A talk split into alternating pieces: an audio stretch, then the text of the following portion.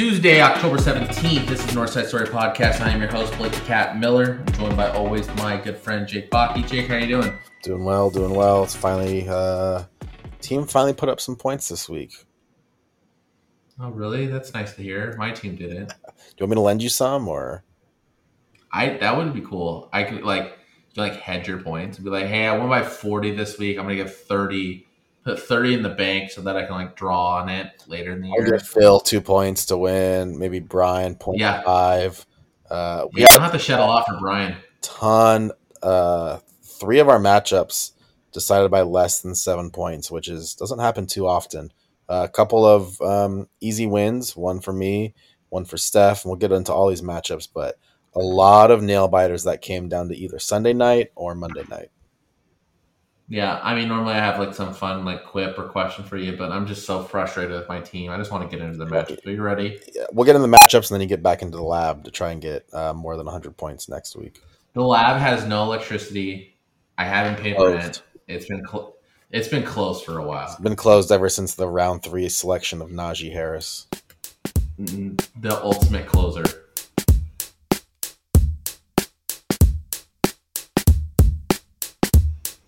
Let's start with a matchup. You know what? Crowd favorite. One of the owners that everyone likes to get behind. The cat hashtag claws up gets the loss against Meet the Robinson. Both teams are now two and four, and I put up 86 points. I probably more than my average so far this year. Still have not cracked 100. Pretty much right And- around. Pretty much right Pretty around. much right around. Yeah. But um, I'm only mad at myself. The big reason why I'm mad at myself is that uh, with Anthony Richardson unavailable this week, and then news coming out that he's probably going to be done for the year. What a horrible trade that was. That I had Jared Goff in that trade, and I think what's been back to back weeks. Did I play Jared Goff last week? No, No, I don't. I don't no, remember. he played Anthony Richardson. He got hurt. I think I did play Anthony Richardson and he got hurt. But back to back weeks, I have a pretty solid quarterback, and I choose to just not go with him. I'm with Matthew Stafford. I ultimately lost by six points. The difference would have been Jared Goff. My team stinks, Jake. You just ripped me a new one before we started recording. I get Yeah. it. But I'm I love romantic comedies. I'm always um I'm always rooting for the under, underdog and I consider myself as such. But not only this week, but just long term projections for my team. I'm just I'm not I'm not looking good. Uh, Matthew Stafford, 13 points, relatively low scoring against a Arizona team. Score in that game was 26-9, but um, running uh, Kyren Williams just went off with about 170 yards on the ground. What are you going to get? Saquon Barkley was absolutely frustrating. There was a couple of moments I can look at certain players on my team where there were there were decisions. There was literally one yard of difference on that um, end of the first half where Saquon would have just breached. That could have been the points. There was a couple instances that were there. Derrick Henry continues to. I mean, he got 18 points this week, but if you watch that game, it literally came on the back of one run. Uh, it seemed like it's nothing very inspiring. I talk very highly on Marquise Brown, Hollywood Brown in the matchup against the Rams in terms of their soft coverage that they play for their defense. That amounted to nothing because the Rams defense, for some reason, shut down a surprisingly um, okay, efficient Arizona offense. But woof, that team without um, James Conner, I that is not going to be the same team going forward as long as he is out. But we look Jaylen Waddle, 14, George Kittle, another 0.6 outing out of him. Um, Me making that trade for Mike Evans. Just the highs and lows of the tight end landscape doesn't matter who you get. Um, almost outpaced Logan Thomas, uh, the counterpart, but Yep. he broke out with a big week of 0.7. So it was a big tight end duel for both of us. But and then uh, besides that, Blake Grupe, Blake Grupe missed two field goals in a dome.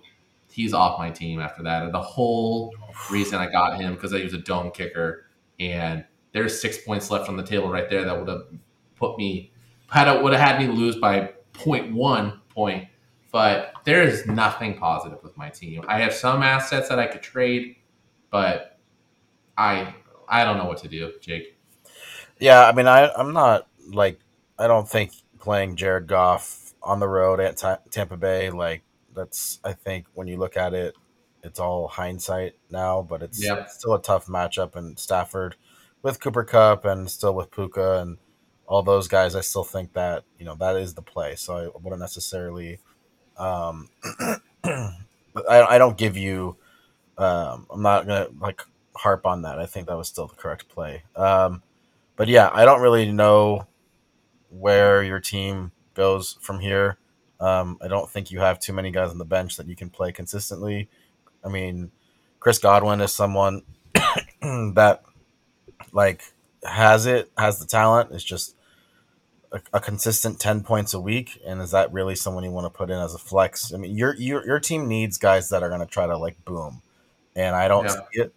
Um, and I definitely think that there are some players that you can possibly deal to try and get some, you know, better weapons on the squad. You know, like trading Der- uh, Derrick Henry, I think to a team with some, um, with some depth, possibly can be a, a, a, way out of you know trying to strengthen up certain areas. But yeah, I, th- I think, I mean, like I said last week, I, I considered you your team and Phillips's team both dead, and I'm gonna stick by that. Um, and I think there's a shot here with you being in last place um, going forward. Ninth place, excuse me. No, no, but I'm saying like you're going to continue to lose, and this is going to be one of these years that we're going to look back. And I don't think it's a romantic comedy. I, I push back on that because going into this season, all you talked about was how much you've made the playoffs over and over again. You're not an underdog. You're just, you know, you talked a big game and it's starting to, you know, fall flat in your face. Meet the Robinson gets a win. He uh, puts up 92. Not a very inspiring effort, but a little bit more consistent. And it really came down to the defensive and kicking outing that happened on Thursday night. That yeah, 15, really 19 points really pro- uh, propelled uh, his matchups because all in all, across the board, I continue to dog Brian Robinson. He continues to score points. He had 12 points. Bijan, this is Bijan's lowest outing of the of the year. It looks like he's been a on a somewhat consistent downfall. No, it's not his lowest outing. He had to put an eight outing around this number. Yeah, yeah. He he's been he's been struggling as late. That Atlanta team's kind of getting figured out. People are figuring out how to attack that rush, but it is wild. Um, it is wild. I mean, we'll talk about when we see the owners of. I don't think anyone played Drake London. I think he's actually on the he's on waiver wire. That he actually had a very productive game. Um, pedestrian outing for DK Metcalf. DK Metcalf is just all I see out of him is just frustration and him not getting the ball, his on-field antics. Yeah, Ridley. DK though. I feel like DK just when one thing doesn't go his way, like I like DK, like watching him from a distance at times, but then there are times where I'm just like, dude, why are you why are you like this? Because it's just like causing his team. Why are you like you are? like, yeah, why are you the way you are? Um, yeah, he's just someone with so much talent, but then you watch him and like one thing doesn't go his way, and then he's like just shoving guys around and getting flags all the time. Like he's just one of those guys where like I would I would be frustrated watching him like on my team, fantasy team, like week in and week out. Like we get it. You got a good body. Like get over it. like seriously. Calvin Ridley, 4.6. Very shocking considering the offensive output that uh, Jacksonville put up with 37. I don't know what you do with Calvin Ridley. I just, I really don't. I think, I, I don't know. What, if this, the, the epitome of both your guys' squads is just like, what do I do with these players? Like, what do. I do with, uh, I guess Brian Robinson is just going to stick stick there. But yeah, what do I do with DK? What do I do with Calvin? Um, once again, I think you can keep DeAndre Hopkins on the bench. I don't think he is going to, going forward, be anything. But then you look at Phillips's bench and you're like, all right, maybe Terry McLaurin going forward, perhaps Joshua Palmer, who had a good game last night, and he had multiple like 30 yard plays get called back for penalties. Um, so mm-hmm. perhaps he is someone you you try to stack with Herbert and hope for a touchdown here or there. But yeah, I feel like Phillips' team in general is just like what do I don't know what to do with with this, these guys. Yeah, it like you mentioned, both of our teams. So we're kind of at a crossroads, but Meet the Robinson gets a win, goes two and four. I get the loss. The cat goes two, two and four.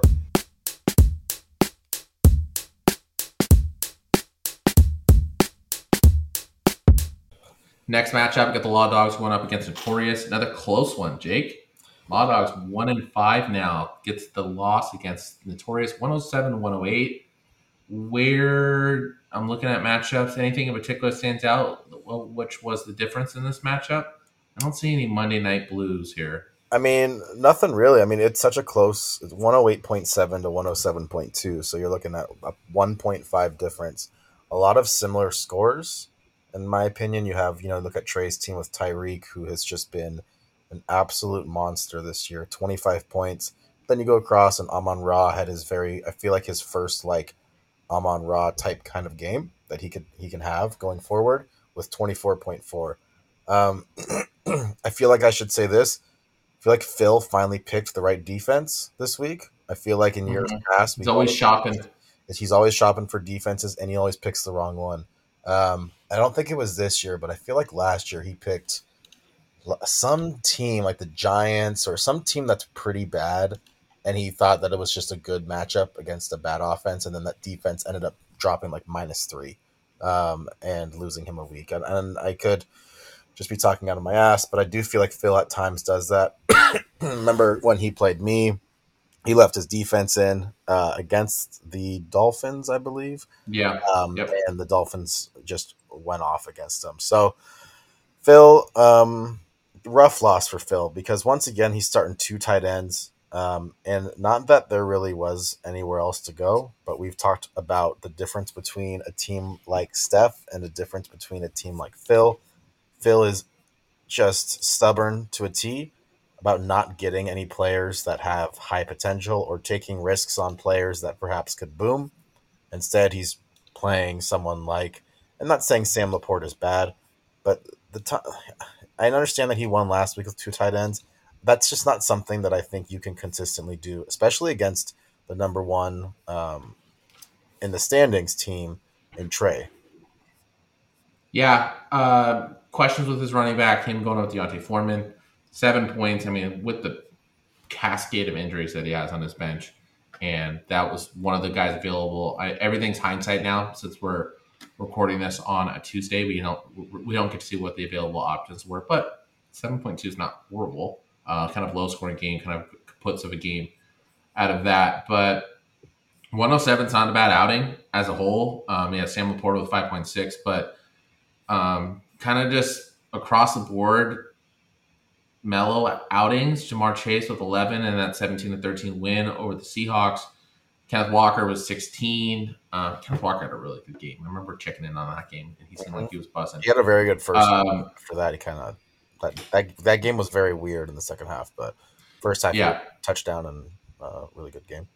And then T Law with his uh, with his 14 point outing and a 37 to 20. Turnovers? What's the deal with that one? Turnovers with a lot of defensive touchdowns. Looks like he had one interception. Um, I wonder who had, if anyone had the Colts defense, if, if that's indicative to that high scoring game. That wasn't a game that I had much tabs on, unfortunately. But yeah, there's there's there's pieces, obviously with like Amon Ra St. Brown, Mark Andrews, Ja'Marr Chase, Kenneth Walker. There's pieces to Phil's team that's that um, that definitely at the one and five start, him being last place. Mm-hmm.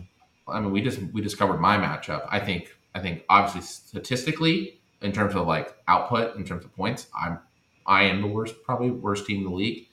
Um, Phil's team has had it seems like he's had a couple heartbreaks. He's had some poor decision makings in terms of defense, like you mentioned, but he's got good pieces here. Definitely pieces that he could trade and maybe fix that running back room. Jahmyr Gibbs, obviously is in, was injured, wasn't available this week, but um, reports are that he's actually going to be out a little bit longer, so maybe a multiple week. Um, well, I don't know about that. I I, we, I, I heard that Jahmyr Gibbs is going to most likely play next week because David Montgomery is out for the foreseeable future. I have a I have a report, uh, recent news on Monday that uh, Dan Campbell said he will be out. Oh, okay. oh, never mind. I didn't read it. You're right. My David bad. So maybe maybe with David Montgomery out, that'll open it up. Yeah, this will be a running spot uh, for for Jahmyr Gibbs. I mean, David Montgomery did miss a week, and Jahmyr Gibbs, I still think, only put up eight or nine points, um, and it was mostly mm-hmm. off and through the air. But this is a time for Phil to perhaps you know plug in Jahmyr Gibbs at the second RB, and I don't know. I think that flex spot, like he has to find someone And I know that sometimes trades, you know, you want to get even value, but you're looking at one and five right now, and I feel like you just need to get some pieces.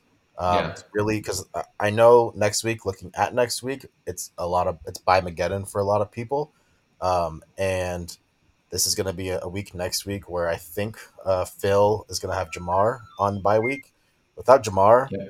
um, it's just it's going to be rough for Phil to really, you know, put up points. So, yeah, if I were Phil, I would look for somewhere else. You know, there are some players still out there. We talked about Drake London, uh, who had a good game last week. I don't think I would trust Drake London necessarily, No. but you're looking at someone like um, I was just looking while you were talking, but like someone like a Josh Downs, who's been pretty good on the Colts, and he is someone that Gardner Minshew's been throwing the ball to a lot. Yeah. Um, yeah, definitely. and I think that he is someone that Phil should take a flyer on, just because you know Phil doesn't have a lot of fab because he spent it a lot on Achane, but you know he is someone that like you should have probably picked up on Saturday and dropped a Jerick McKinnon, a Tank Bigsby, a, a Wan'Dale. Uh, Wan'Dale's been okay, but like you know one of those players and take a shot on guys that possibly that have gotten a lot of targets that have some of those p- potential to be number one receivers. Like Drake London, if I were Phil,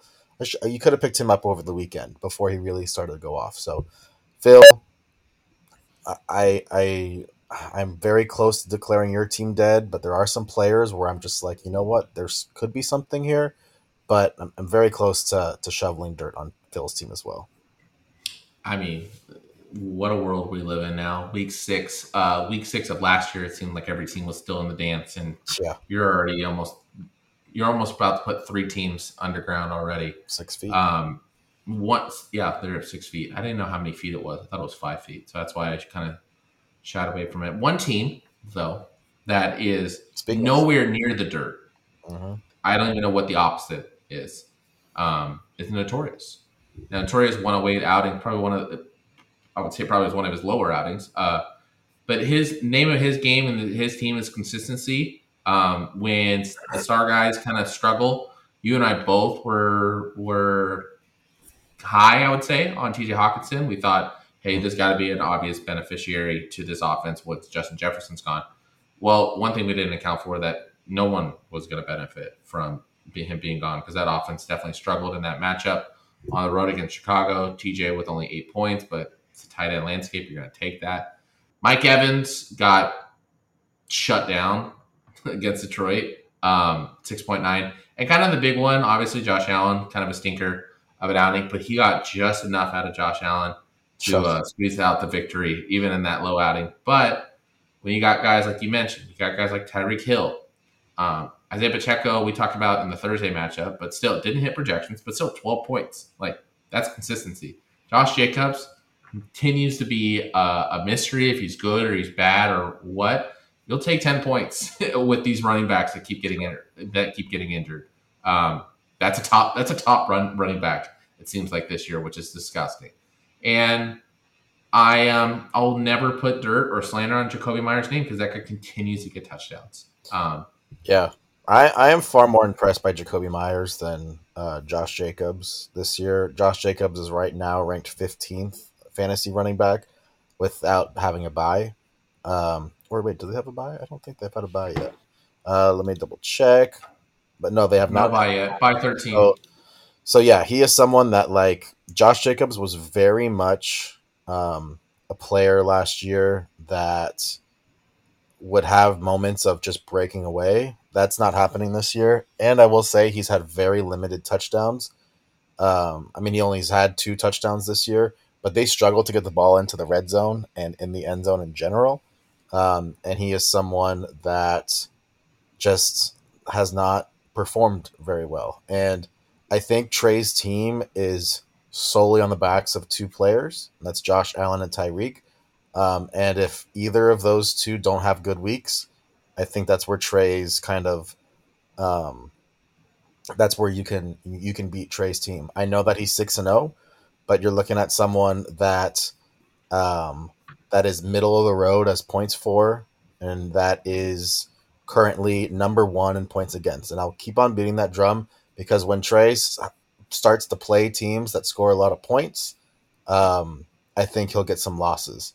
But when you have Tyreek Hill and you have Josh Allen and you have guys that have chipped in like a Jakobi Meyers, you're going to be hard to beat at, at times. Um, I am with you with Mike Evans. I, I'm not sure what you're getting with Mike Evans week by week. I know that there were a couple balls though in that game that Baker Mayfield absolutely just threw ducks.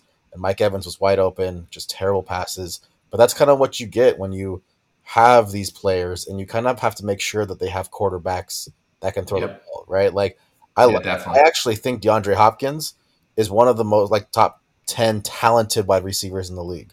I would never yep. touch DeAndre Hopkins because of who's throwing him the ball. Ryan Tannehill's bad. Malik Willis is bad. Will Levis, their third string rookie quarterback, is bad. So, you know, you know who is good though? Derrick Henry. Derrick Henry can throw the ball.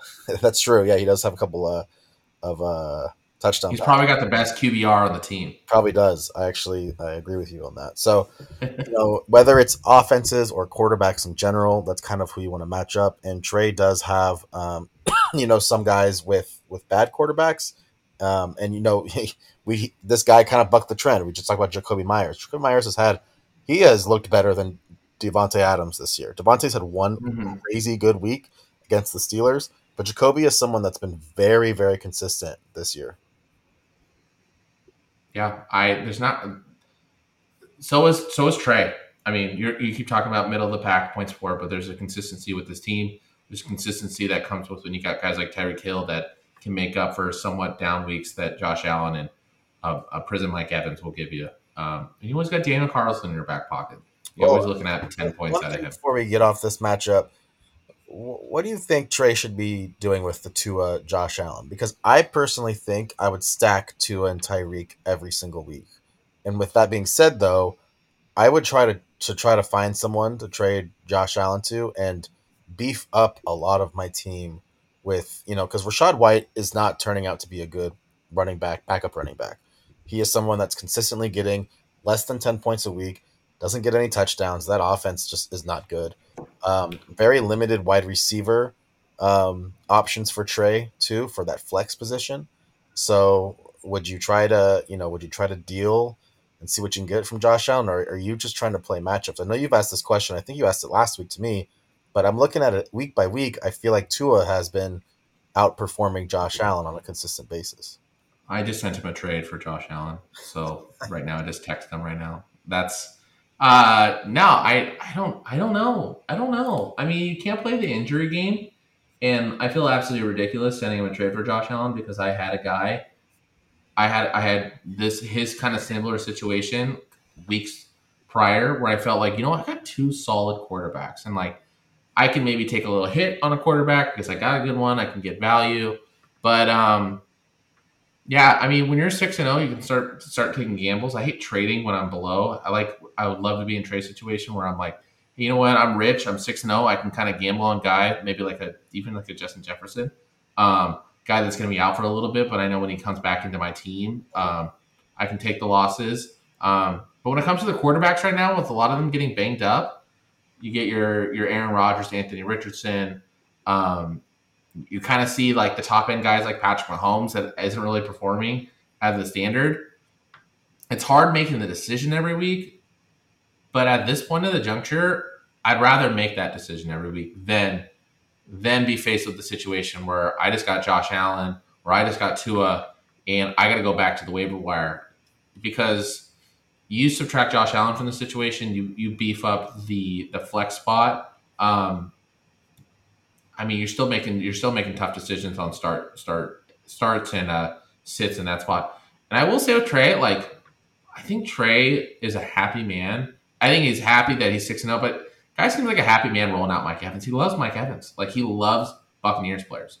Like I mentioned in the uh, uh, meet your managers at the beginning of the year, no one's drafted more Buccaneer players than Trey. So definitely, there's probably guys that he can he can enhance his team especially with the the value that he has of having Josh Allen and Tua.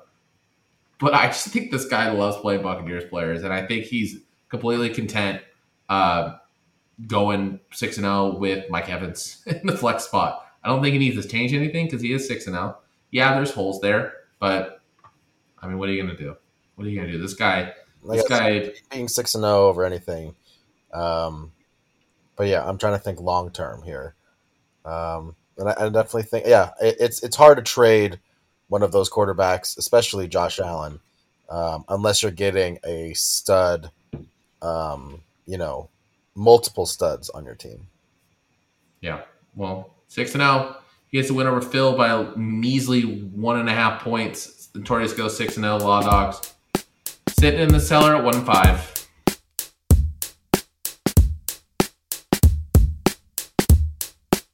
Team Mercier gets the loss, puts up a 70 point stinker against my podcast host and new team name, Alvin and the Chipmunks, Jake Baki. There we go. Jake Baki put up a 119. Jake, how'd that happen?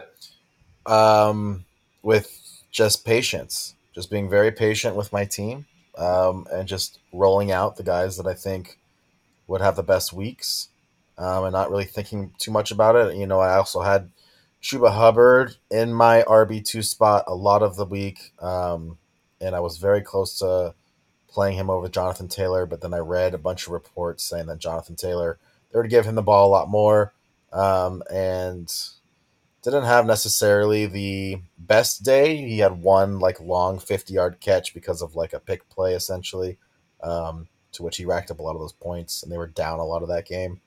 But in general, and I will say this one thing when I looked at my team this week, scored 100 and you know 20 points essentially. Um, did not have a single touchdown from any of my players uh, besides Lamar, who had one passing touchdown if I'm scoring 120 points without having a touchdown, I know that my team is good um, because I know that these these guys do get touchdowns. AJ Brown gets touchdowns. Travis Kelce gets touchdowns. Alvin gets touchdowns, and Lamar throughout the season has gotten rushing touchdowns. And they were in the red zone so much that London game. It was starting to piss me off that they weren't. They they just looked inside the five. They looked just measly performance on offense. So I was very impressed by my team this week. Um, not that he had a crazy game, but I did call a Garrett Wilson game. Um, and Yeah. he was out for, I would say, a quarter, and he still put up 90, 90 yards on eight catches and 12 targets. Um, that did help when Darius Slay was ruled out. But the Eagles' pass defense has not been that great this year. Um, and I had a feeling, and I understand that their, their pass rush has been great and has been good, but I felt like Garrett Wilson would get, um, you know, force fed the ball because they would have to kind of keep up with with the Eagles. Um, that was a great game to watch. AJ Brown is a beast, and I'm like, super excited to have him on my team because I really feel like going forward, you have AJ Brown, uh, Tyreek, Cooper Kupp. Um, I'm, I'm taking Justin Jefferson out of it because he's hurt, but I feel like those guys are the guys that you can play every week and know that they're getting the ball thrown to them 10 times a game. Um, Yeah. there, there might be a couple other ones in there, maybe a Ja'Marr Chase, but every once in a while you notice Ja'Marr is just like absent at times. Kind of phased out. Yeah, he's just not, not there. Stefon Diggs is another one um, who Sam has, but you know, watching him play is just so much fun because you know he's going to break one. Uh, he is such Yep. a physical wide receiver, and that's why I wanted him in the first place. Is because I wanted to watch AJ Brown catch a ball, shove a guy to the ground, and go forty more yards for a touchdown. And I know I'm going to get that throughout the year. So once Jonathan Taylor kind of ramps up a little bit, um, and I kind of figure out my flex spot. Michael Pittman had a lot of garbage time points, which is great, but that's not going to be Yep. consistent. Um, but I do have some options on my bench. I still have Aaron Jones on my IR, um, and I think that he is someone when fully healthy is a very good flex play and a very good RB two. I don't think he's an RB one, but I do think he's an RB two and, a, and, a, and a, probably one of the best flex options in our league. So I like my team going forward. Um, I'm starting to, you know, I'm always thinking about trades and how I can improve. And I don't think I have too many guys now that I can flip for improvements.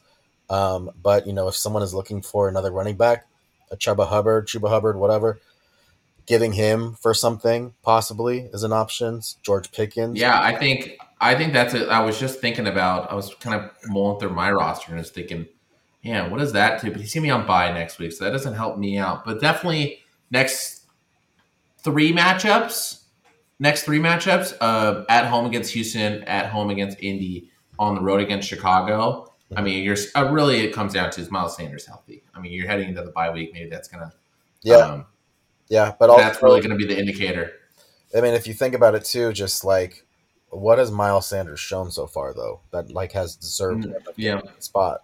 Also, what has Ch- Chuba Hubbard shown over the last two years that he deserves a starting spot too? Because he's always well. What, what has Chuba Hubbard shown over the last two years that have not indicated for him to get a starting spot? So well, that's, like, what, that's what I'm saying. See, that's exactly yeah. what I'm saying. Is that like last year he had the option when Christian was was um, traded, and then D'Onta Foreman took off, and they split time, and there were games where Hubbard looked really good, and there were times where he got 30 yards on 15 carries. So he, he yeah. is, you know, he's not your typical fantasy running back. Uh, but Jerome, yeah. Jerome, Ford is someone that I actually thought this this was his best game running the ball. Um, I know Kareem had a, had a good game, and I think Kareem's on waivers. But Jerome Ford against a good San Francisco Niners defense, 17 carries for 84 yards. That's pretty. Mm-hmm. That's almost five yards per carry. Um, now, not a lot of catches, but you know he got ten points without scoring a touchdown.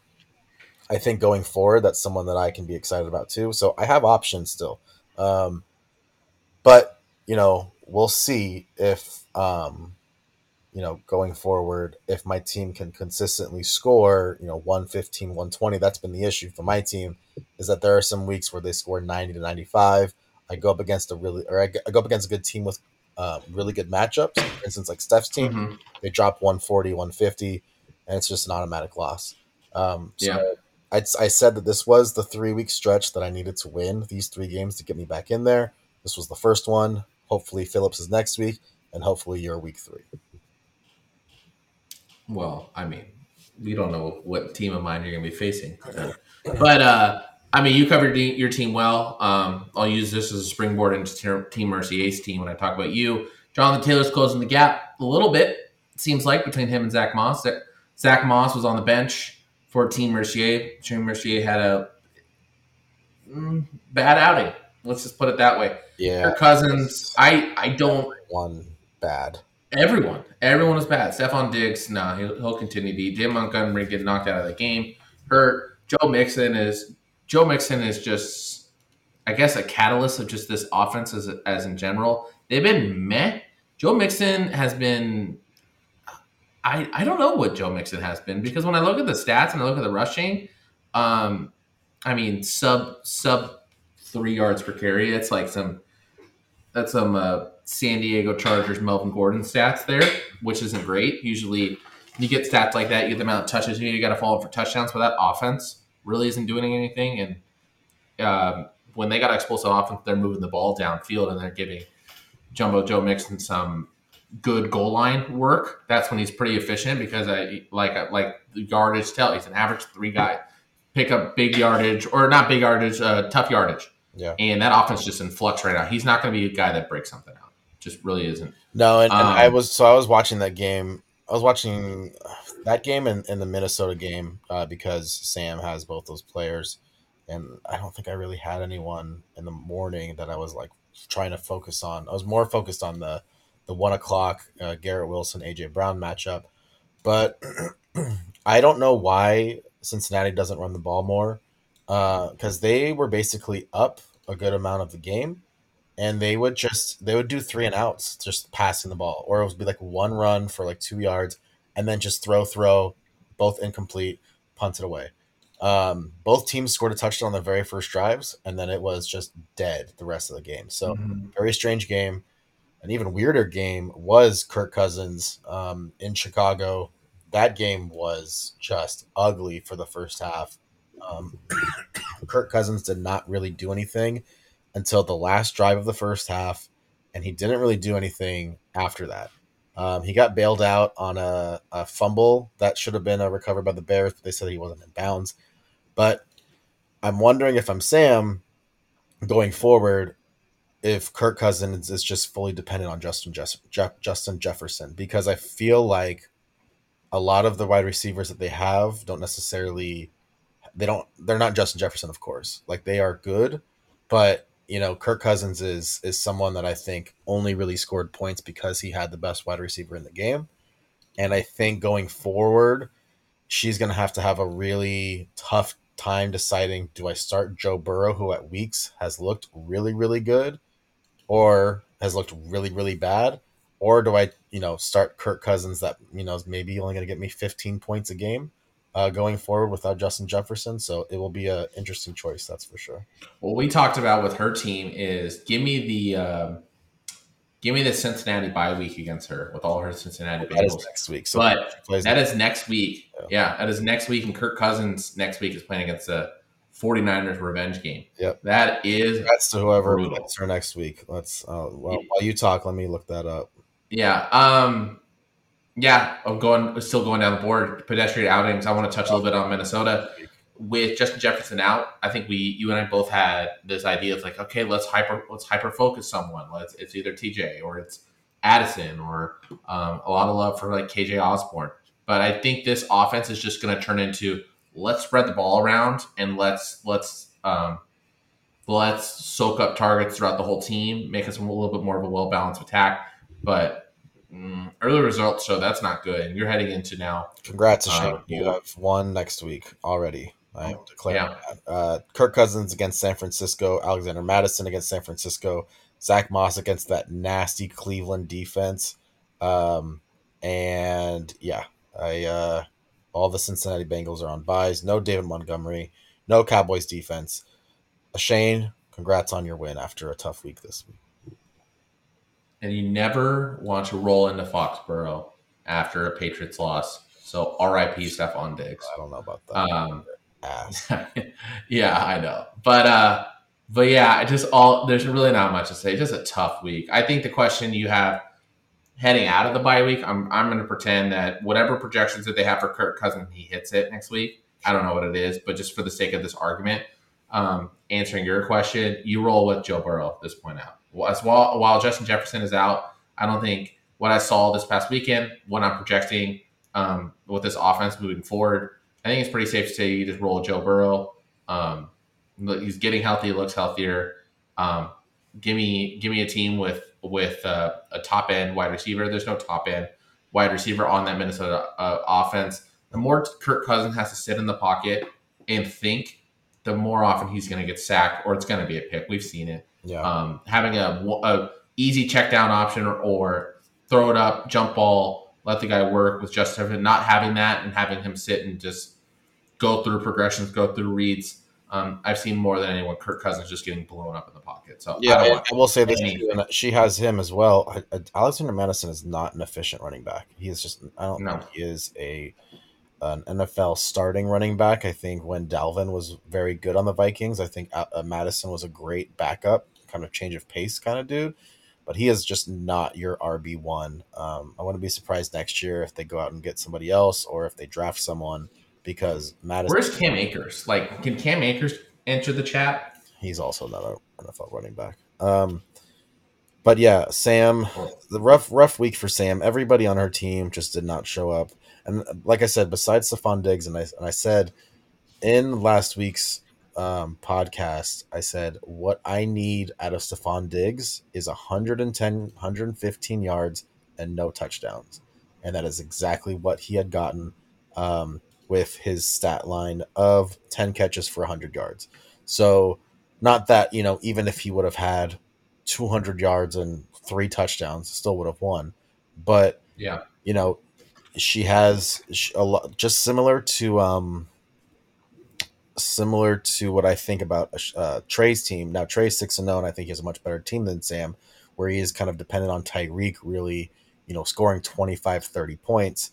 Sam's team is completely dependent on Stefon Diggs, and I will mm. say David Montgomery. So without those two, with with David Montgomery going down, that was bad luck for her, and going forward, that's even worse because I don't think mm. she has um, I mean, Zach Moss has been, you know, kind of a revelation over the last few weeks. Um, but who knows if that's going to continue? I think he's still going to get a lot of um, he's still going to get a lot of carries. Uh, he had seven this week, and, and he was kind of bailed out with with a touchdown. Um, and he only had seven for twenty one, and a lot of it actually he actually had more receiving yards and almost a, almost more receptions than carries. but that's that. This is going to be rough, a rough stretch for Sam's team, um, because Yeah. with this bye week coming up for a lot of our players, and then when they come back, David Montgomery's still not going to be healthy. So you're running, you know, Mattison as your second RB, maybe a Zach Moss as your second RB, but after that, you know, you don't have a lot of players, and we can talk about a lot of teams not having a lot of bench depth. Uh, Brandin Cooks had a had a decent game yesterday. He had a he had a big. No, don't get tricked by that. Well, that's what I'm saying. Is that a decent game, but you can't count on that. Um, and, and, Yeah. and I don't think that offense is something that you're like, oh yeah, Brandin Cooks is a great ar- a wide receiver two or a wide receiver three. I, I just I don't see it. Um, Tee Higgins has been a huge question mark as he usually is. Um, so I think Sam is kind of in that. I think there are going to be some weeks where Sam looks really good, and then there are going to be some weeks, and I think this is how it's going to look going forward for the next two to three weeks, where it's going to look not so great. Sam gets a loss. She's at three and three, sixth place. Jake out in the Chipmunks, two and four, seventh place. Oh, tails. Playoffs next week, baby.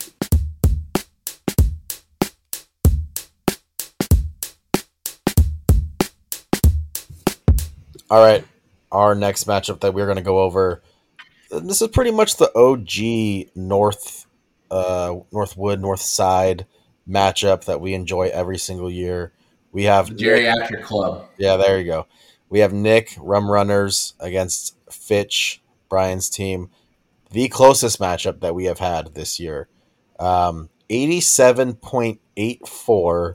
You always know when you're saying point, Yes. then you know it's bad. Nick wins by 0.4 points. Um, 87.84 to Brian's 87.4.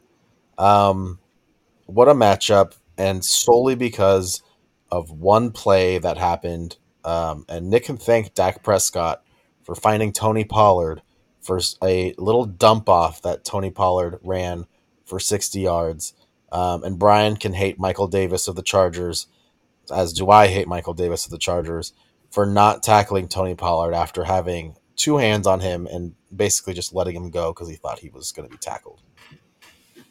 Rough Yeah, Rough, yeah, rough. rough for Brian. Uh, we talked about this as both these teams are kind of looking to like n- separate themselves as far as like because we I think it's fair to say Trey Trey is looking like he probably has one of those bye weeks. I know we're already talking about playoffs, um, but you know being six and zero and being two games ahead of everybody else is big.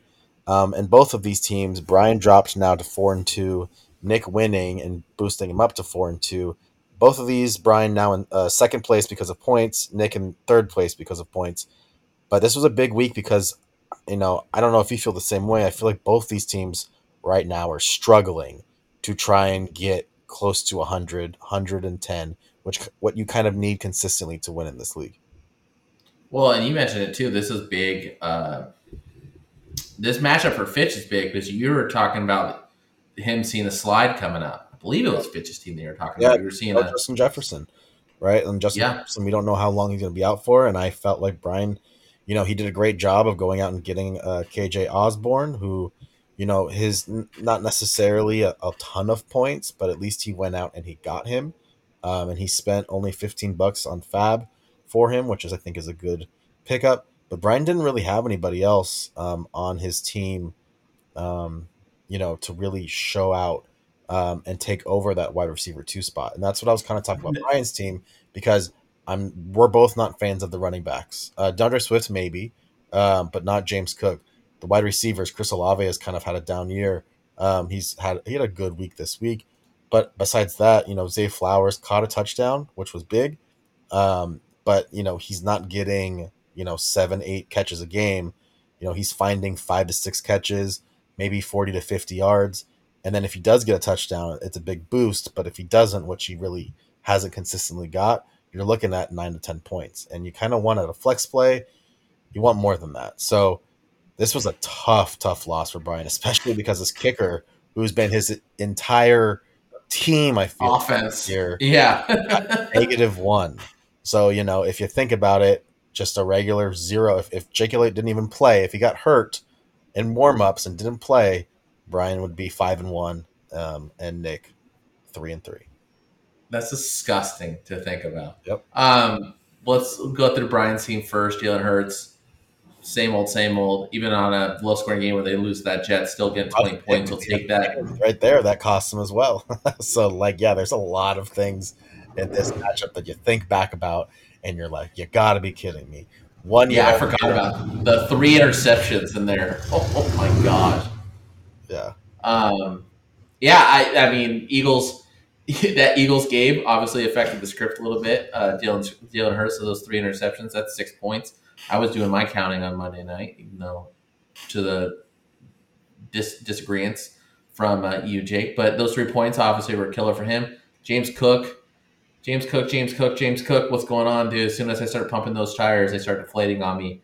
Uh, another kind of bad outing. I mean, productive outing. Uh, 14, 14 carries, 71 yards. You're not falling in for a touchdown. You're not getting anything through the air. You're Yeah. you're not putting points up in this league. Yep. It's just it's killer if you're not falling in for a touchdown. Watching that Buffalo game, they really do use, and I'm glad uh, it wasn't Latavius who got hurt. Uh, Damien Harris um, Yeah. got hurt and uh, taken away in an ambulance, and I'm glad that he's all good. But they use all three of those running backs. Like it's not Yeah. just James Cook, um, and I will say James Cook gets the majority of the of the runs, but there are some drives where Latavius is the one running the ball. And I think you're going to see a lot of this too when it gets into the colder months, where Latavius to me is the more attractive running back because he is someone that's going to just like bowl you over and just play physical football. Uh, James Cook is that elusive, kind of shifty running back who has talent, but I think I'm not saying going forward I'm taking Latavius over James, but I, you know, as a RB one, James Cook is not an RB one. I feel like too, like when you think about like Buffalo running backs, or even just like that offense as a whole, when they get to the later portions of the year when it gets cold, yeah, you start thinking, okay, Buffalo's got to buy. They're like walking into it. They're going to preserve Josh Allen. They're going to start running the ball. But then I got kind of curious. I was looking at their schedule. Um, by week 13, week 14, they're on the road to KC. So there's your cold weather game.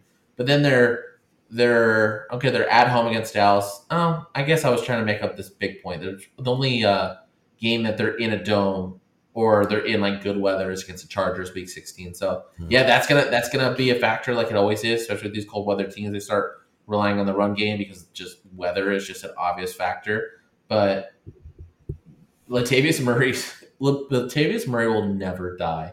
I I can't wait for my future son to go to his first game and watch Latavius Murray score a touchdown because it's going to happen. He the guy the guy's gonna be putting around. He's gonna be on like the Colts for some reason, um, and that's obviously playing that, that Buffalo backfield. There's always the questions when you drafted a running back for Buffalo: is a is he going to get the the amount of work James Cook has? I mean, he's been averaging.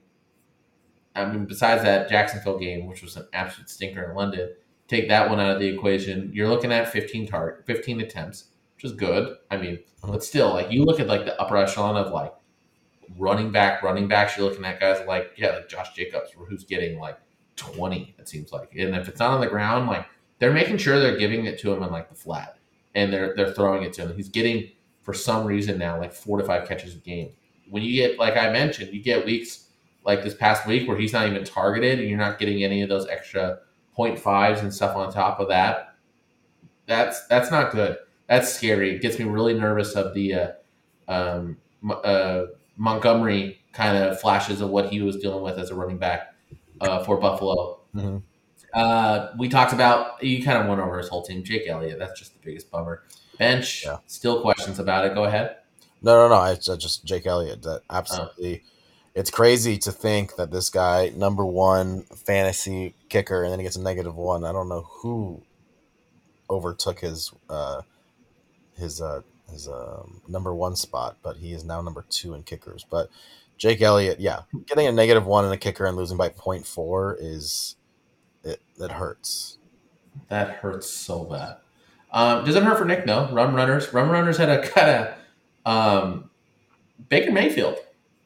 I don't hate it. I mean, everything hindsight twenty twenty is uh, twenty twenty, and Baker's continue to throw the ball. And you mentioned it, a lot of big throws that he missed to Mike Evans that probably would have inflated that score. But I will in that game against. Go ahead. really quick. I will say this. I don't know. Perhaps Nick picked him up because Baker's had a, a decent season. I think there are some games where you know he had 22 points against, had a good week against the Saints, and that's a good defense.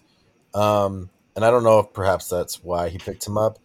I also think there's a good chance that Nick picked him up because he saw that it was the Detroit Lions, and Nick has these like memories of the Packers dropping 45 points against the Lions. Put some Oh, that's definitely it. on the Detroit Lions defense. That Mhm. defense is good. That defense can play. Um, and so I hope, kind of hope Nick picked them because of the Detroit Lions. Now, didn't necessarily hurt him. It 0.5 points away from it hurting him. Um, but, you know, the Lions aren't your your uh, tooth your dad's Lions. Okay, the Lions are back. The Lions are here to stay. Shout out Dan Campbell. Yeah.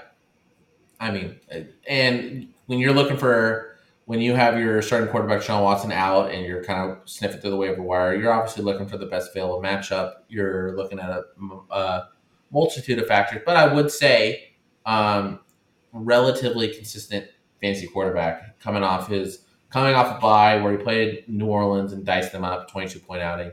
Um, I don't hate it, but still, it's always cool seeing Baker Mayfield in Atlanta.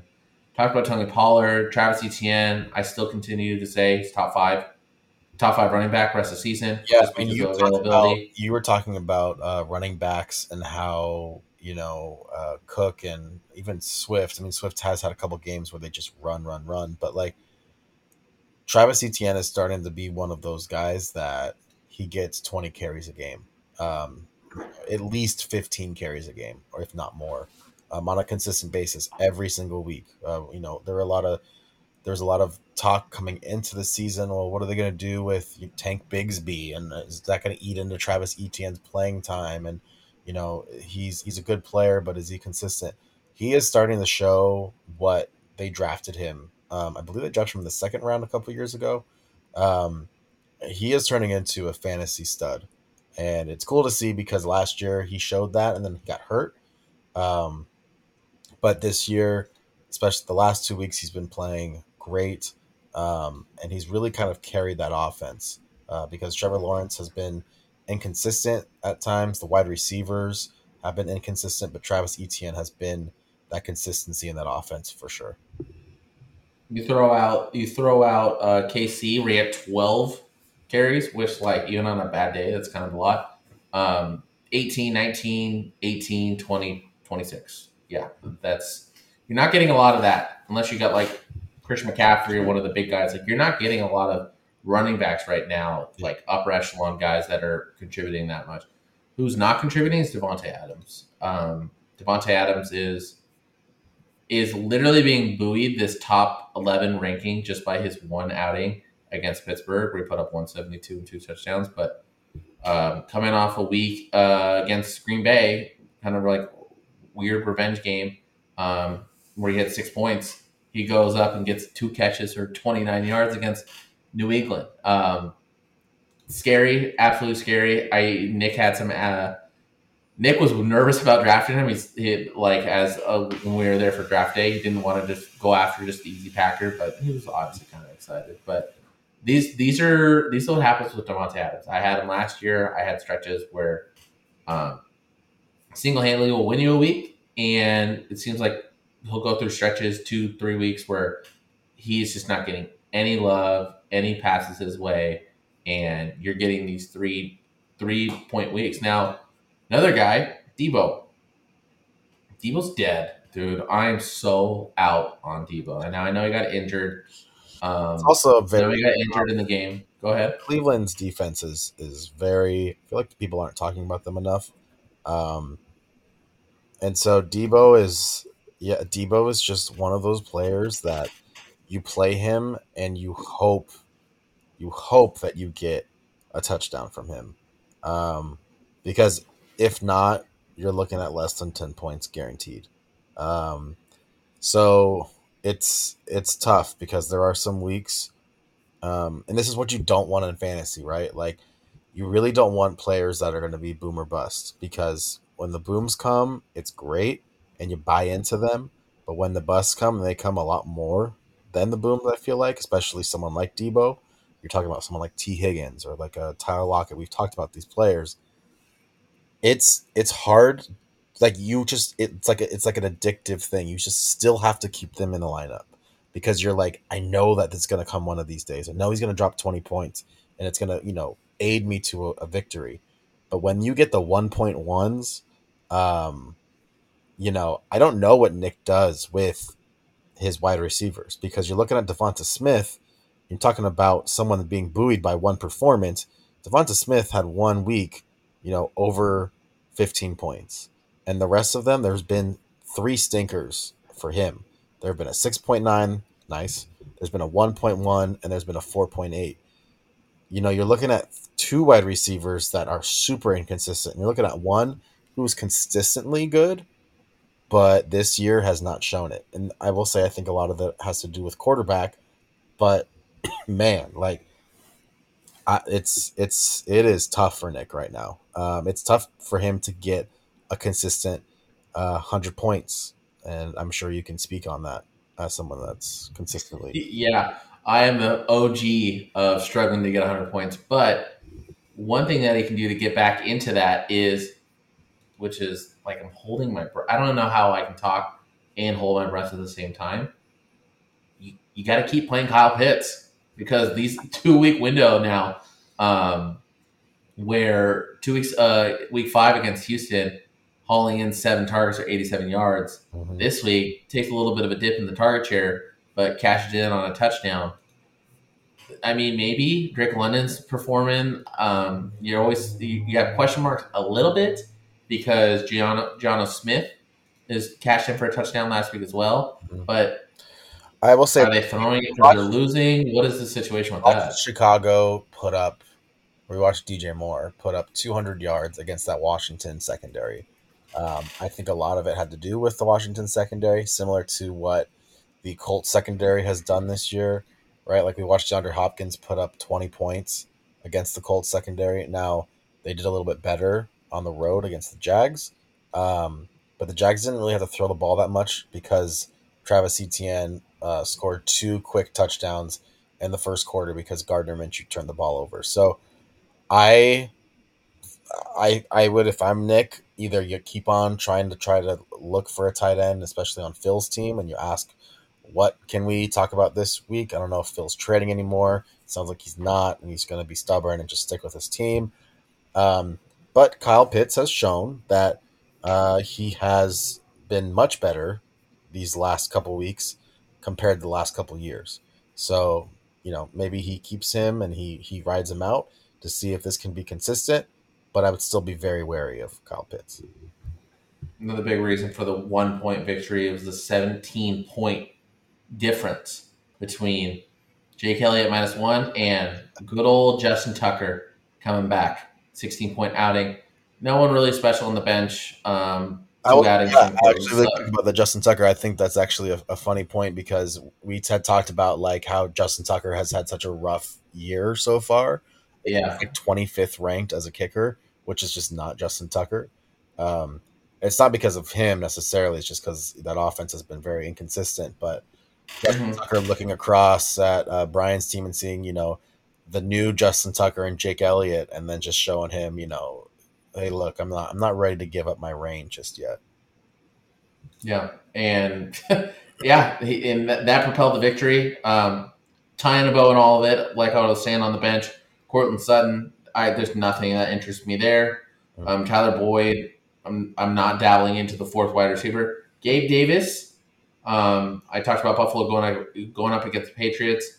I think I think this is a completely different Patriots team generally than the ones that used to be scared of like rolling out your number one wide receiver against Bill Belichick. But maybe this is a Gabe Davis next week, as we always. Yeah, we watched. Yeah, as we always uh, perhaps think is going to happen. We watched Jakobi Meyers, their wide receiver, too, have a very good week. So perhaps um, you know Gabe Davis, their number two. I'm not entirely sure. We're going to talk about next week's matchup next pod. Not sure if Nick has any buy issues. Um, but you know, Gabe Davis for a Deebo or a Gabe Davis for a Devonta Smith kind of swap will be very interesting to to look forward to. We got Rum Runners with the victory going to 4 and 2. Fitch with the loss at 4 and 2.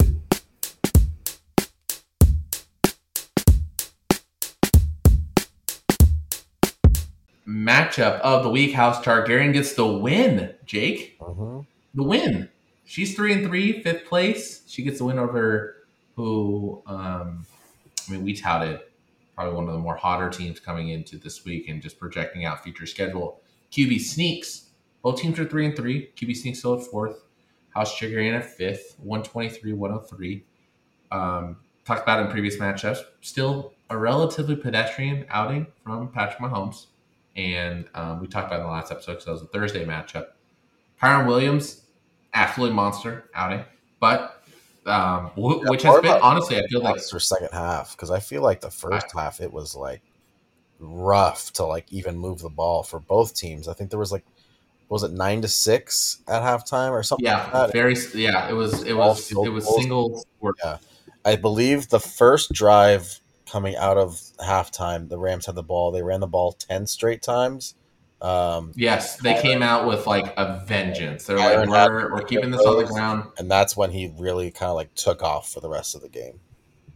hmm Um, but oh, what I was gonna say is that like you can just tell with with Steph the her spending that FAAB getting him on the team seven dollars is not something crazy, but Yeah. kind of shifted the trajectory of her team. Really but he is going to be out this Sunday, um, so that's definitely going to be a move that she's going to have to look into. Cooper Kupp waiting out that decision and plopping him right onto Steph's roster has just been absolutely phenomenal. Um, another 24, 24 point outing for him. DJ Moore came crashing down to earth. I'm going to give DJ Moore one more week. Um, I'll give him a few more weeks because I don't think he is going to do much with Tyler Badgett, Badgett, that's his name. the new quarterback. Badgett. Badgett, yeah, the backup quarterback for the Chicago Bears because Justin Fields is out for a few weeks. But um, Drafted. yeah, low outing.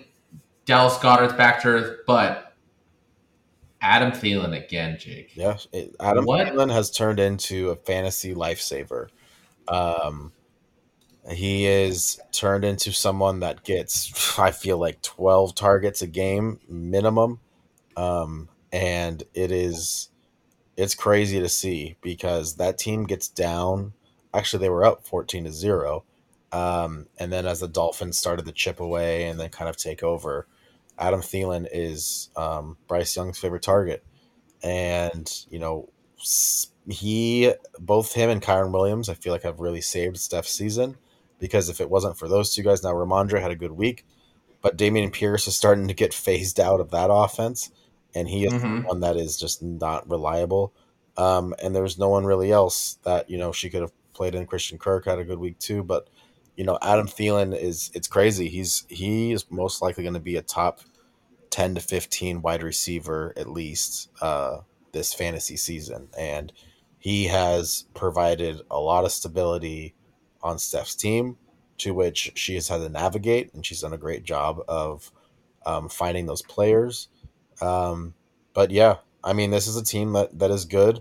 Um, I did think Austin Ekeler was going to have a down week this week because that Dallas Cowboys defense, um, especially that front seven, is nasty, and the Chargers don't have the best offensive line, especially with their starting center out. And so Austin Ekeler really, what did he have? He had 14 carries for 27 yards. Um, and, you know, typical Ekeler fashion, a lot of his points came through the, um, you know, passing game. Didn't see the end zone. Um, but it didn't really matter. She scored 123, which is underneath her projections, but still a very solid week. Um, and you can thank players like Adam Thielen, like Cooper Kupp, and like Kyren Williams for that.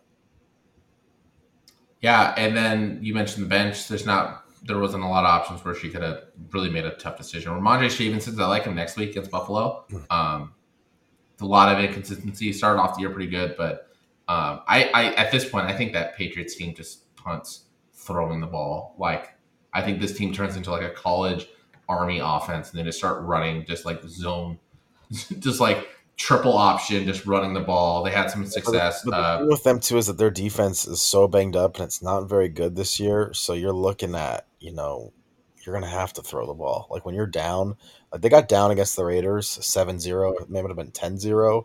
And that kind of forced Yeah. Mac Jones to throw the ball, which was good because I started the Raiders defense. And that's why I started them. Uh, because I felt like he was going to have to throw the ball around, and he's a terrible quarterback.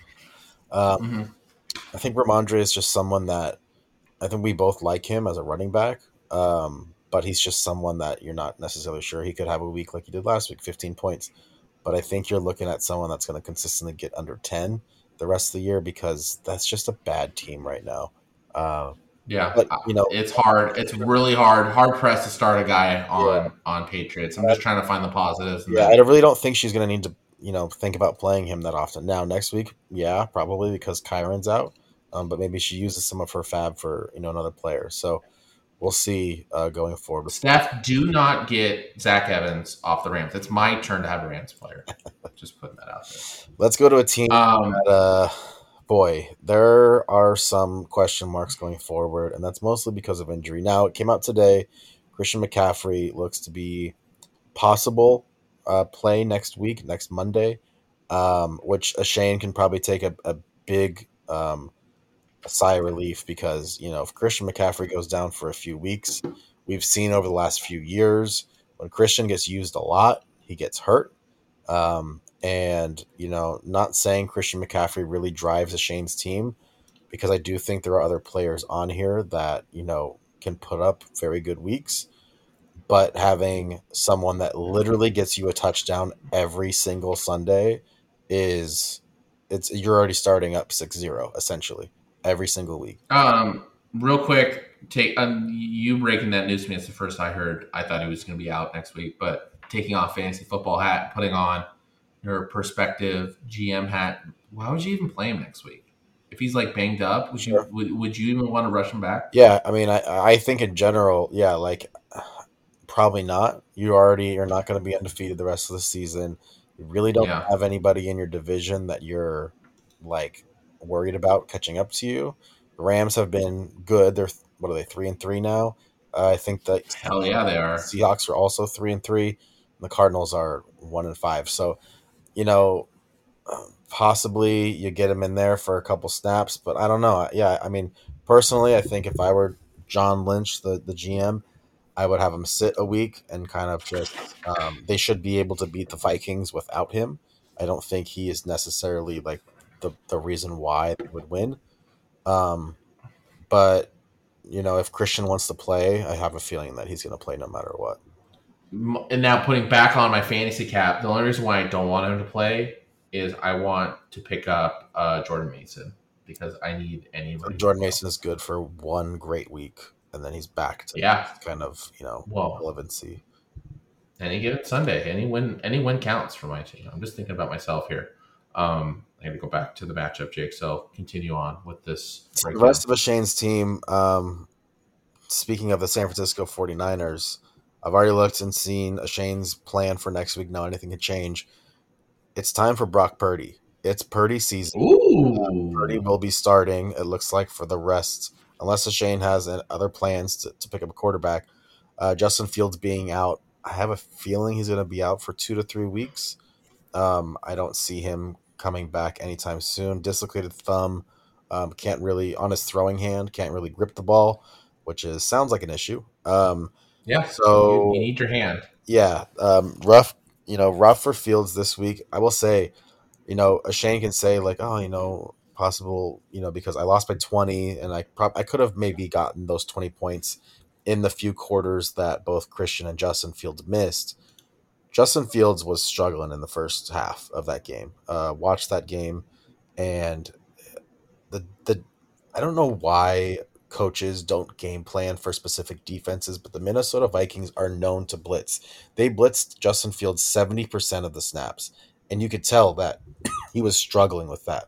Um, you would think that the offensive coordinator and the head coach would game plan for that, knowing that the Vikings blitz more than any single defense in the NFL. They still struggled with it. So Justin Fields, I don't think he would have he would not have gotten, you know, an extra 10 to 15 points. There's a good chance that he would have gotten less points than what he had right now. Um, Christian McCaffrey was out, I think, most of the second half. Um, and he was, you know, struggling to get anything going with the Browns defense. Um, but we're looking at the rest of Shane's team. Raheem, I'm so bummed that I traded him because he is just a touchdown machine. Um, because they get If it's not a 60 yard bomb to Tyreek, it is a five yard Raheem Mostert touchdown run.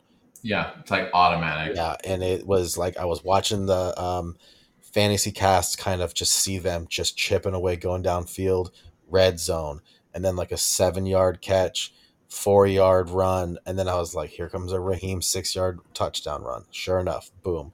Um, and he is just someone that has, you know, he's got so many opportunities now, and so you know, good for a Shane for for having him part of that deal.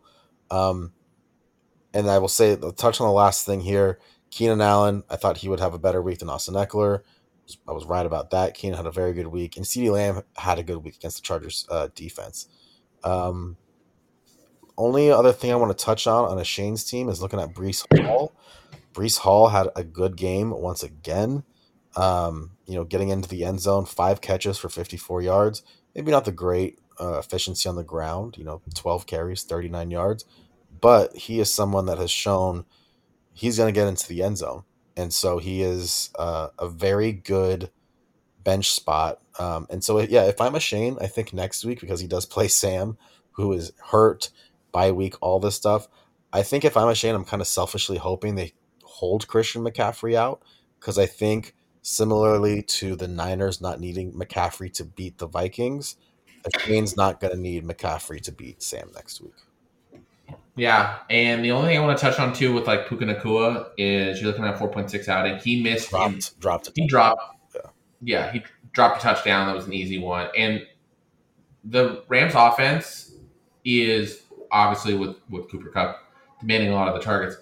It's Cooper Kupp and it's Puka Nacua. There's no one else. Uh, years past, it's always be Tyler Higbee picking up everything. Um, yeah, I'm not worried about this. You said I'm not worried about uh, this down week from Puka. You can still start with confidence. Now, with your point with Breece Hall, I think instead of making the decision of taking him out of taking him out of the lineup is still valid. I think CD should CD. I think you can have a serious flex consideration when it comes to Puka Nacua and Breece Hall every single week because that's a guy that you can put in there every single week. And CD, there's still obviously some question marks about CD Lamb because they've had some down weeks. It seems like against the Chargers, though, they they made it a mission to get him involved and shake these lower target count. I mean, still, I guess seven targets.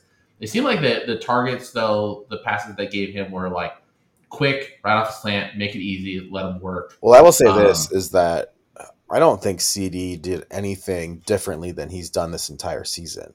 Um, yeah, I think it was the Chargers defense playing way off of him, which made zero sense. And watching that game was so frustrating because you watched how far back the corners played, didn't press him, didn't do anything. They played so far back, and that's exactly what happened. They were slants over the middle that CD can catch for 15, 20 yards, and that's great. But he did not show at all that there was anything different with like this game compared to other games where defenses were actually playing him the correct way. Uh, the Chargers' mm-hmm. defensive game plans this season have been absolutely terrible, and coming off a bye, and that's what you come out with, and allowing him to kind of just it's very much. And I was you know looking at stuff last last week, but like this Vic Fangio defense of playing two high safeties and playing everyone back and not letting anybody beat you over the top, there is nobody on the Cowboys that's going to beat you over the top. So watching watching them play all intermediate into short routes and like just seeing them dink not dink and dunk but get those 10 to 15 yards down the field was very frustrating to watch because I'm sitting there and I'm like CD's not going to beat you off the line. He's not a fast receiver. He's very good at those intermediates, which is exact. It's playing into their hands. So I don't. I'm still very skeptical about CD going forward, and mostly because I don't see any red zone targets for him. Like it's been a struggle for him in the red zone, and for a wide receiver, I would say a wide receiver two right now on a Shane's team because I think Keenan has overtaken on a Shane's team as that wide receiver one option um, it's going to be tough. Now, now looking at it right now, CD has a bye next week, so you won't have to worry about necessarily. You know, Breece Hall is probably going to uh, slide into that flex play. Um, you know, and a Shane has someone like, you know, Nico Collins has had back to back kind of like okay week or this week ten points, nothing crazy, four catches, eighty yards. Um, but it is nice to have someone that's still you know a top ten wide receiver um, and be able to f- put him in. But that's that's next episode. We can go over that.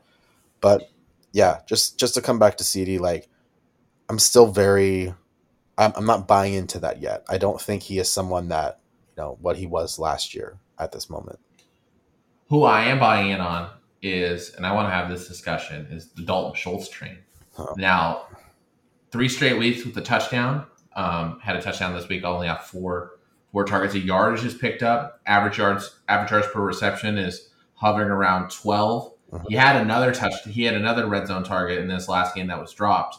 They're heading into bye though, which sucks because especially when you start offense starts moving a little bit and you're getting a guy that you're getting someone consistent Mhm. in uh, the red zone as an option that um, streaks streaks like this can happen. Like you start you start figuring out offense, start figuring out this guy's open. So I was Start trusting with in the end uh, zone. Juwan Johnson. I ha- I think I'm going to say I'm going to take Dalton Schultz over Juwan Johnson the rest of the year. He's going to be my guy. Well, no, I was saying Um, it was like last year. Like Juwan last year had like three weeks Oh yeah, where he had like a touchdown, and I remember you being like Juwan Johnson had a better week than like Brandon Aiyuk, and I was like, what? But uh, yeah, he's very I think I made that projection this year actually. So Um, but yeah, um, I will say this. You know, I saw this coming with Dalton Schultz. I did draft him um, in the eleventh round this year and was my sleeper. But you know, decided to make that trade for Travis Kelce instead. yeah, and you fell asleep. You fell asleep at the wheel. But and I, I guess QB sneaks overall fell asleep at the wheel. Not not the terrible outing. 103. It's Yeah, some bad way more than my. with some injuries, yeah. and, and I think that you know the missed. It's it's one of those weeks where you sit there and you watch, and you're like, man, I really need touchdowns here, and you really need touchdowns there, and then when like Puka drops the like thirty yard, Yeah, twenty yard touchdown pass, and you know in that moment, I lost this week because yeah. If he makes that catch, you feel very good, you feel confident. If he misses it, especially one that you needed so bad, you just know deep down this is not my week. And it wasn't a Shane's week, but these two teams, I still think going forward, these are my two teams that are going to battle it out for that second um, buy spot. Um, I, yeah, I think Steph has that. turned around her team tremendously, and I give her a ton of credit for doing so. I do it every single week. I was go- I'm gonna be wrong with my prediction of her not making the playoffs. Still think Brian's gonna make the playoffs. I think it's gonna be very close because I think there are some losses coming. But these are two teams that have a lot of good players on them, good fantasy players, and I'm, I'm excited to see both these teams kind of battle it out the rest of the year. Both teams are now tied three and three. QB sneaks is leading with the points four, but he gets a loss. Steph gets the win, 123, 103.